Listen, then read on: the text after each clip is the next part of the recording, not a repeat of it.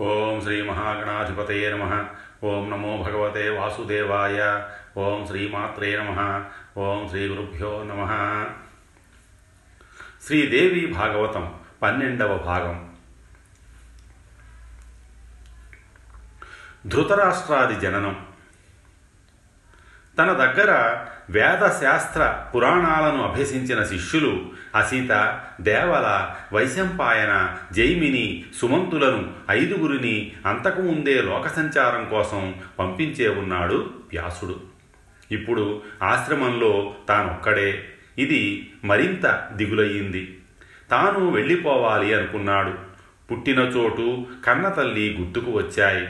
గంగ ఒడ్డున కృష్ణద్వీపంలో అలనాడు తనను ప్రసవించి విడిచి కడివెడు దుఃఖంతో వెళ్ళిన తల్లి దాసరాజు కూతురు సత్యవతీదేవి జ్ఞాపకం వచ్చింది.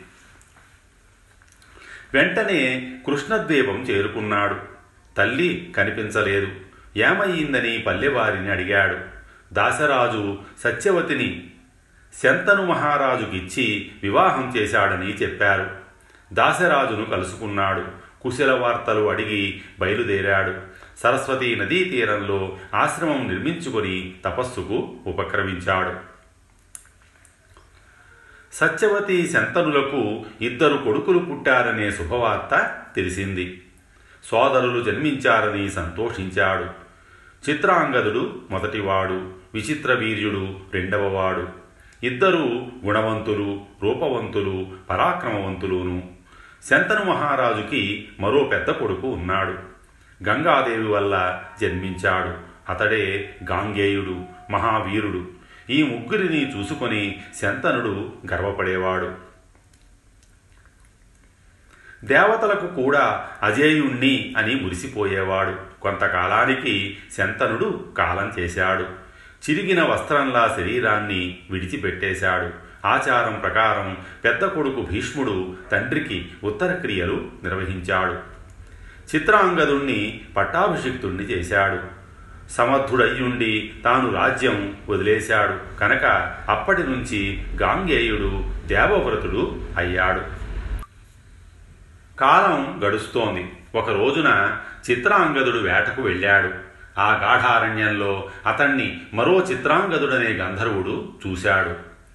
బలపరాక్రమాలకు మెచ్చి విమానం దిగి వచ్చాడు. వీరోచితంగా ద్వంద్వయుద్ధం జరిగింది. కురుక్షేత్రం అనే పేరుతో వ్యవహరింపబడే ఆ అరణ్య ప్రదేశంలో చెలరేగిన ఆ యుద్ధం మూడేళ్ళు సాగింది. గంధర్వుడు జయించాడు. చిత్రాంగదుడు మరణించాడు. భీష్ముడు అంత్యక్రియలు జరిపించాడు. చిట్టి తమ్ముడు విచిత్ర వీర్యుడికి పట్టం కట్టాడు. తాను సంరక్షకుడుగా నిలిచాడు. సత్యవతీదేవి మంత్రి గురు ప్రబోధాలతో పుత్రశోకం నుంచి తేరుకుంది. వ్యాసుడు కూడా చిత్రాంగద మృతికి విచారించిన విచిత్రవీర్య పట్టాభిషేకానికి సంతోషించాడు. క్రమక్రమంగా విచిత్ర వీర్యుడు యవ్వనంలో అడుగుపెట్టాడు. అతడికి వివాహం చెయ్యాలని గాంగేయుడు భావించాడు. సరిగ్గా అదే సమయానికి కాశీరాజు తన కూతుళ్ళు ముగ్గురికి స్వయంవరం ప్రకటించాడు. దేశ దేశాల నుంచి మహారాజులు ఎంతోమంది వచ్చారు. గాంగేయుడు ఒంటరిగా వెళ్ళి వారందరినీ చీల్చి చెండాడి రాచకన్యలను ముగ్గురిని అపహరించి తెచ్చాడు. ముగ్గురిని తల్లి సోదరి కూతురులాగా మన్నించాడు. సోదరుడికిచ్చి వివాహం జరిపిస్తానని తన తల్లి సత్యవతికి నివేదించాడు. బ్రాహ్మణులను పిలిచి ముహూర్తం పెట్టించాడు. అంతలోకి ఒక రోజున ఆ ముగ్గురిలోనూ పెద్దమ్మాయి భీష్ముడి దగ్గరకు వచ్చి సిగ్గుపడుతూ ఒక విషయం చెప్పింది. తాను అంతకుముందే శాలవ మహారాజును వరించానని మా ఇద్దరికీ మానసికంగా వివాహం అయిందని అటుపైని నీ ఇష్టం అని తెలియవరిచింది. భీష్ముడు ధర్మ సంకటంలో పడ్డాడు. పెద్దలను మంత్రులను తల్లిని సంప్రదించాడు. వారి సూచన ప్రకారం ఆ అమ్మాయిని పంపించేశాడు. ఆ కన్యక సరాసరి శాల్వపతి ఇంటికి వెళ్ళింది. జరిగింది జరిగినట్టు చెప్పింది. పరస్పరం ప్రేమించుకున్నాం కనుక ధర్మపత్రిగా స్వీకరించమంది. శాల్వుడు అంగీకరించలేదు.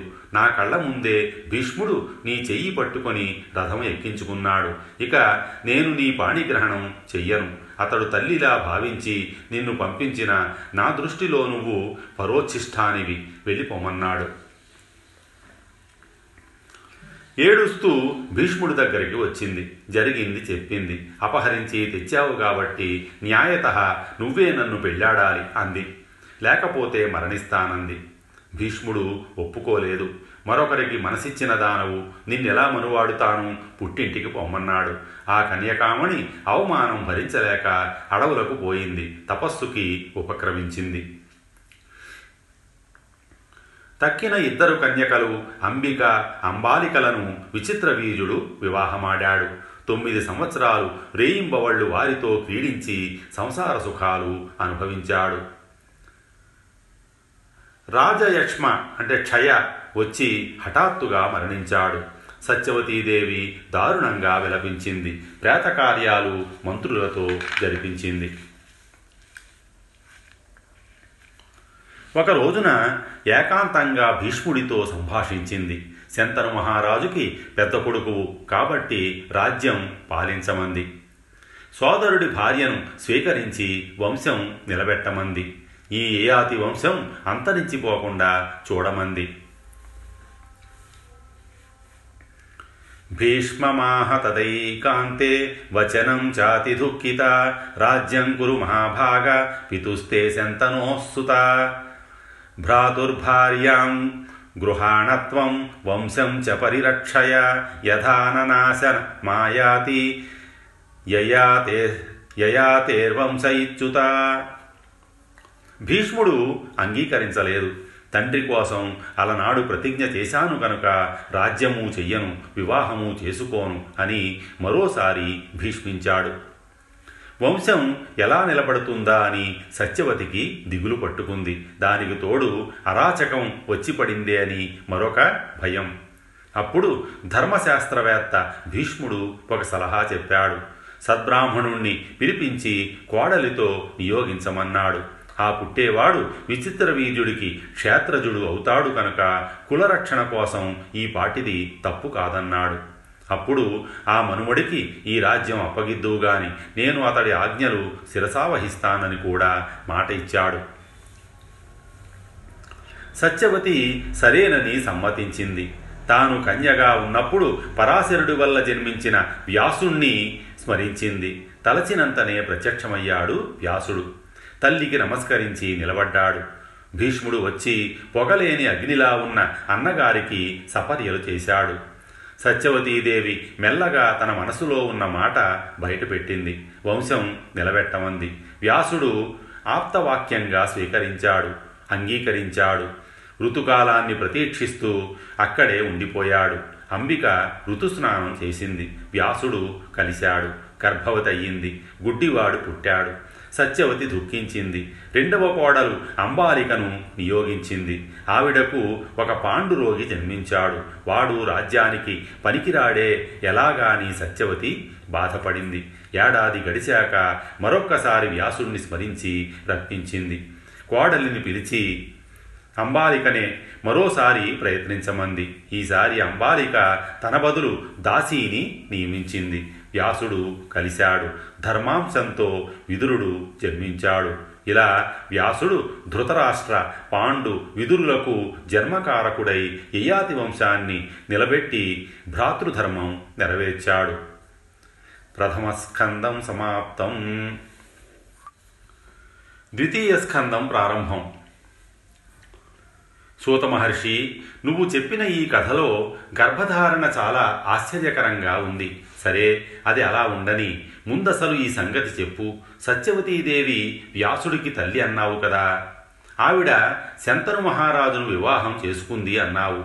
కన్యగానే వ్యాసుడికి జన్మనిచ్చింది అన్నావు. అదేమిటి? పోని అంటే అలాంటి అమ్మాయిని శంతనుడు ఎలా వివాహం చేసుకున్నాడు? ఇద్దరు పుత్రుల్ని ఎలా కన్నాడు? ఇవన్నీ మా సందేహాలు.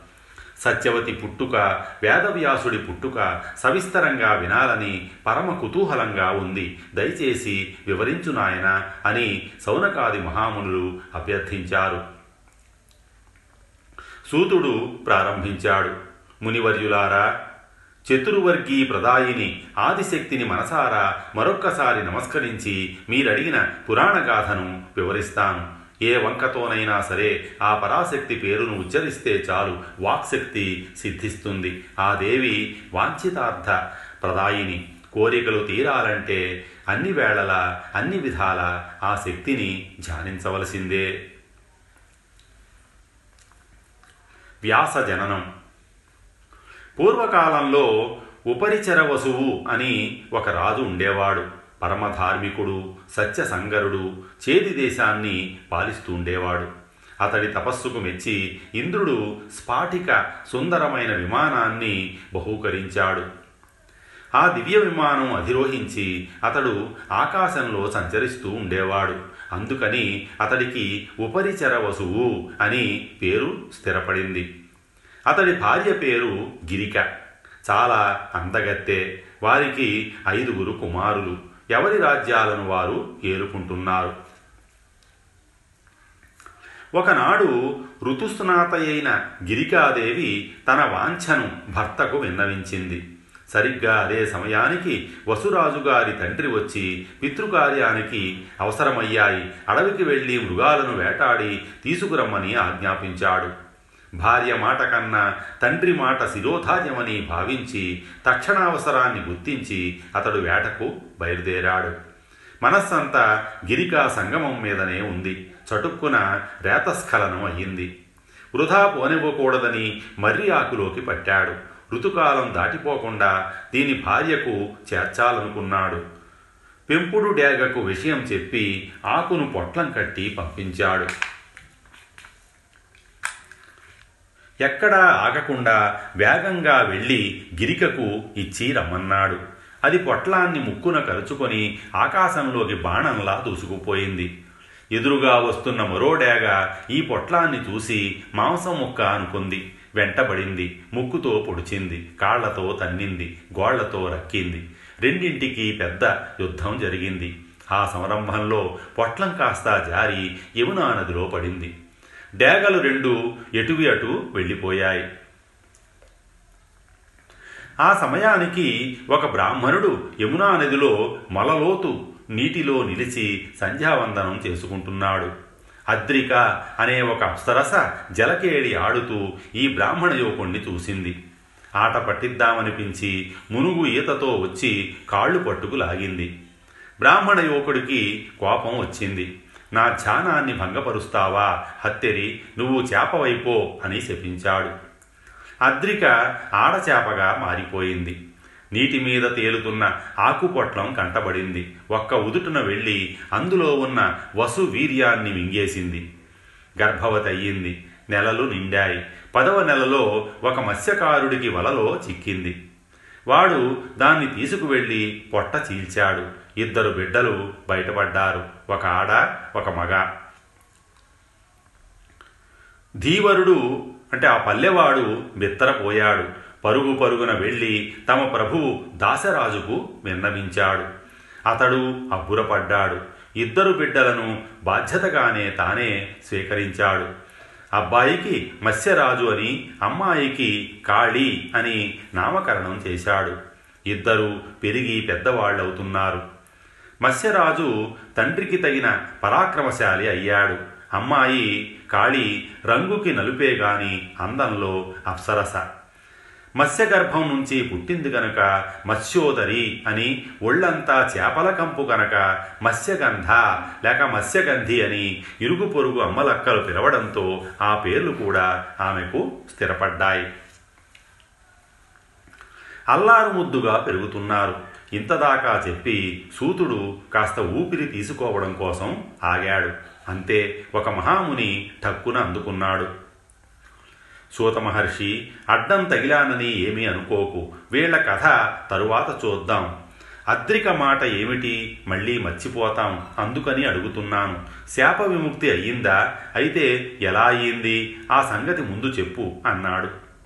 సూతుడు అలాగే అని ఉపక్రమించాడు. మహర్షి నువ్వన్న మాట నిజమే మళ్ళీ మర్చిపోతాం టూకీగా చెప్పేస్తాను వినేయండి. ఆ బ్రాహ్మణుడు అలా శాపం ఇచ్చాడు కదా అద్రిక దీనురాలై కాళ్ళావేళ్ళా పడింది బతిమాలింది శాప విమోచనం చెప్పమంది. విప్రుడు కరిగిపోయాడు కరుణించాడు కళ్యాణి నీ కడుపున ఇద్దరు మానవ శిశువులు జన్మిస్తారు. దానితో నీకు శాపమోక్షం. మళ్ళీ నీ దివ్య సుందర రూపం నీకు వస్తుంది. నీ లోకానికి నువ్వు వెడతావు అన్నాడు. ఆ ప్రకారమే చేపగా మారి ఇద్దరు బిడ్డలను ప్రసవించింది. శాప విమోచనం అయ్యింది స్వర్గానికి వెళ్ళిపోయింది. మహర్షులారా మళ్ళీ మన ప్రధాన కథలోకి వద్దాం. మత్స్యగంధి దాశరాజు గారి ఇంట ఎదుగుతోంది. రూప యవ్వనవతి అయ్యింది. ఒక రోజున మధ్యాహ్నం ఆ యమునా నది ఒడ్డున తండ్రికి భోజనం వడ్డిస్తోంది. అదే సమయానికి వచ్చాడు పరాశర మహర్షి. అతడు తీర్థయాత్రలు చేస్తూ అక్కడికి చేరుకున్నాడు. నావలో నదిని దాటించమని దాసరాజును అడిగాడు. అత్యవసరంగా వెళ్ళాలని త్వరపెట్టాడు భోజనం చేస్తున్న దాసరాజు మధ్యలో లేవడం ఆచారం కాదు కనుక మత్స్యగంధిని పురమాయించాడు. అమ్మాయి ఆవలి ఒడ్డుకు చేర్చిరా వెళ్ళాలని తొందరపడుతున్నాడు పైగా తపస్వి అన్నాడు. సరేనంది మత్స్యగంధి. పరాశరుడు నావ ఎక్కి కూర్చున్నాడు. మత్స్యగంధి గెడవేసి నడుపుతోంది. ఆమె నవయవ్వనం పరాశరుణ్ణి ఆకర్షించింది. చిరునవ్వులు వాలుచూపులు గెడవేసే సోయగం మునీశ్వరుణ్ణి ఉక్కిరిబిక్కిరి చేశాయి. దైవయోగం అలా ఉంది. కామాతురుడై కుడి చేతితో ఆమె కుడి చెయ్యిని సుకుమారంగా స్పృశించాడు. అభిప్రాయం గ్రహించింది. చిరునవ్వులు చిందిస్తూ వయ్యారంగా పలికింది. మునీశ్వర ఏమిటిది? నీకు ధర్మమేనా? వశిష్ఠుడి వంశంలో పుట్టావు చదువుకున్నావు తపస్సులు చేశావు. నీకు కూడా మన్మథ వికారాలా? మానవ జన్మ దుర్లభం అందులోనూ బ్రాహ్మణ జన్మ మరీ దుర్లభమంటారు. నీకు ఈ అనాద్య చేష్టలు తగున పైగా నాలో నీ వంటి విప్రోత్రముడు మెచ్చదగిన శుభలక్షణం ఏముంది గనక? మత్స్యగంధిని ఒళ్ళంతా చేపల కంపు నీకిది తగదు సుమా అని వారిస్తూనే ఉంది. పరాశరుడికి ఇవేవీ వినిపించడం లేదు. ఇంకా ఇంకా చేరువకు వస్తున్నాడు. మత్స్యగంధి కంగారు పడింది. పరిస్థితి గ్రహించింది. ఇతన్ని వారించడం అసంభవం అనుకుంది. నా చెయ్యి పట్టుకొని నదిలో పడిపోతాడు ఖాయం అనుకుంది. మహాముని కొంచెంసేపు మనస్సు చిక్కబట్టుకో. ఆవలి ఒడ్డుకు చేరని దగ్గరకు వచ్చేశాం అంది. సంబరపడ్డాడు. చెయ్యి వదిలి దూరం జరిగి బుద్ధిగా కూర్చున్నాడు. నావ క్షేమంగా ఆవలి తీరం చేరింది. దిగుతూనే మత్స్యగంధి చెయ్యి పట్టుకున్నాడు. ఆ కన్యక నిలువున ఉణికిపోతోంది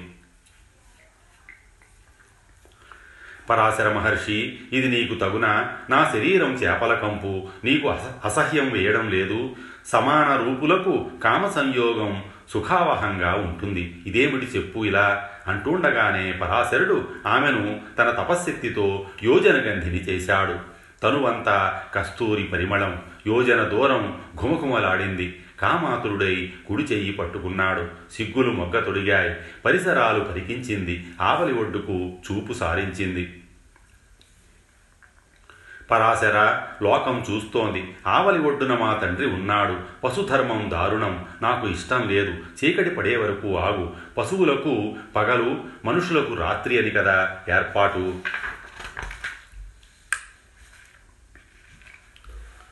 పశుధర్మో నమే ప్రీతిం. జనయత్యతి దారుణ. ప్రతీక్షస్వ మునిశ్రేష్ఠ. యావద్భవతి యామిని.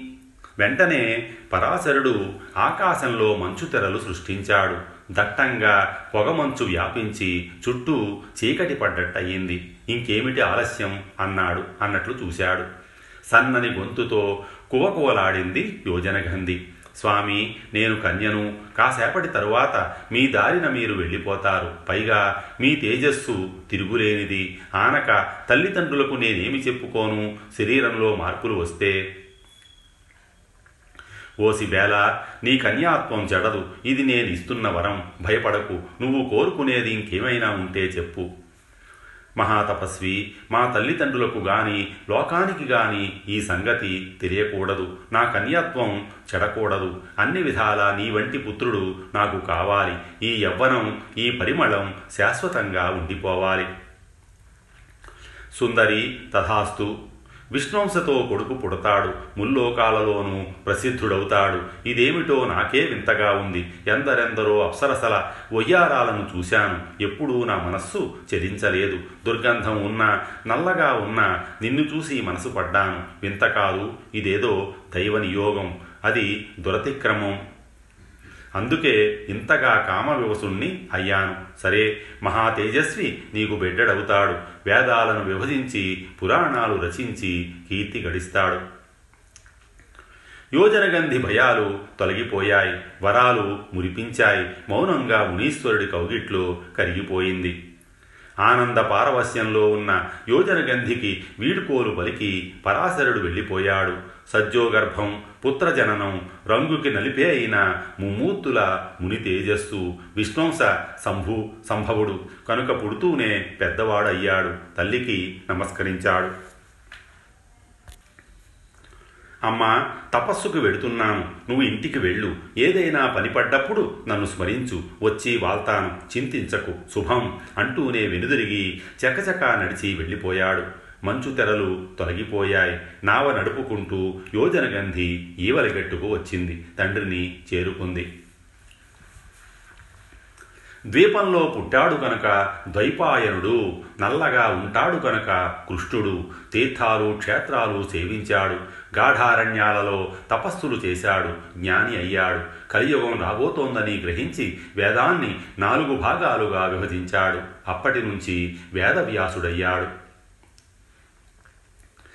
పురాణోప పురాణాలు భా మహాభారతం రచించాడు. ఐదుగురు శిష్యులకు తనయుడు సుకుడికి అన్నీ నేర్పాడు. సుమంతు జైమిని పైల వైశంపాయన అసిత దేవలులు వ్యాస శిష్యులు వీరు లోకమంతటా ధర్మ ప్రచారం చేశారు.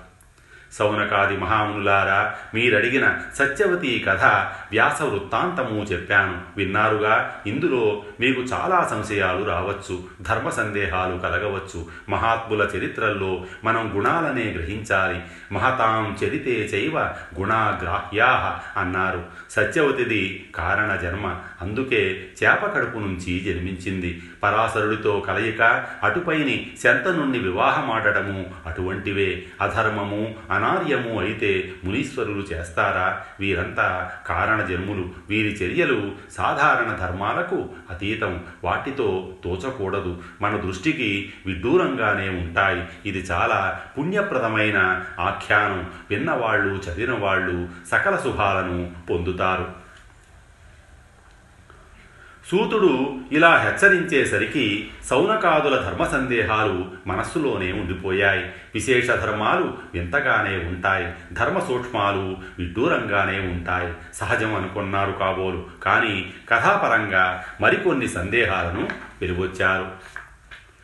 రోమహర్షణి శంతను మహారాజు సత్యవతిని ఎలా వివాహం చేసుకున్నాడు? అతడు క్షత్రియుడు గొప్ప వంశం పురువంశం ఈవిడ నిషాదపుత్రి. అదీకాక భీష్ముడు శంతనుడి కుమారుడన్నావు గాంగేయుడన్నావు. అంటే శంతనుడి మొదటి భార్య ఎవరు? ఆ కథాకమామీషు ఏమిటి? భీష్ముడేమో తాను పెద్ద కొడుకు అయ్యుండి అన్ని అర్హతలు యోగ్యతలు ఉండి రాజ్యం ఏలకుండా చిత్రాంగదుణ్ణి విచిత్రవీర్యుణ్ణి రాజుల్ని చెయ్యడం ఏమిటి? సత్యవతీదేవి గౌలకునను గౌలకులను అంటే వితంతు పుత్రులు జన్మింపజేయడం ఏమిటి? అరాచకం వస్తుందనుకుంటే భీష్ముడికి పట్టాభిషేకం జరిపించవచ్చు వంశం నశిస్తుందనుకుంటే అతడికే వివాహం జరిపించవచ్చు. భీష్ముడు పెళ్ళి ఎందుకు చేసుకోలేదుట? భర్తృహీనలకు సంతానం కలిగించడమా? అధర్మం కాదు. పైగా ఇంతటి అధర్మానికి వ్యాసుడంతటి వాడు పాల్పడటమా? ధర్మాలన్నీ తెలిసినవాడు పురాణాలు రచించినవాడు వేదాలు విభజించినవాడు అంతటి వ్యాసుడు పరభార్యలతో అందున సొంత సోదరుల భార్యలను కలవడమా? ఇంత కన్నా జుగుప్సితం ఉంటుందా? ఎలా చెయ్యగలిగాడు? సౌనకాదులు తీవ్రంగా స్పందించారు. ప్రశ్నల వర్షం కురిపించారు. పైగా ఇది నైమిసారణ్యం. పరమ పవిత్రమైన ప్రదేశం. నువ్వేమో వ్యాస శిష్యుడివి మహామేధావివి. సందేహాలు తీర్చాల్సిందే అన్నారు. వీరి ధర్మదృష్టికి పట్టుదలకు శుశ్రూషకు సూతుడు ఉప్పొంగిపోయాడు. దూకుడుగా అందుకున్నాడు స్వస్తి శ్రీ ఉమామహేశ్వర పరబ్రహ్మార్పణమస్తు.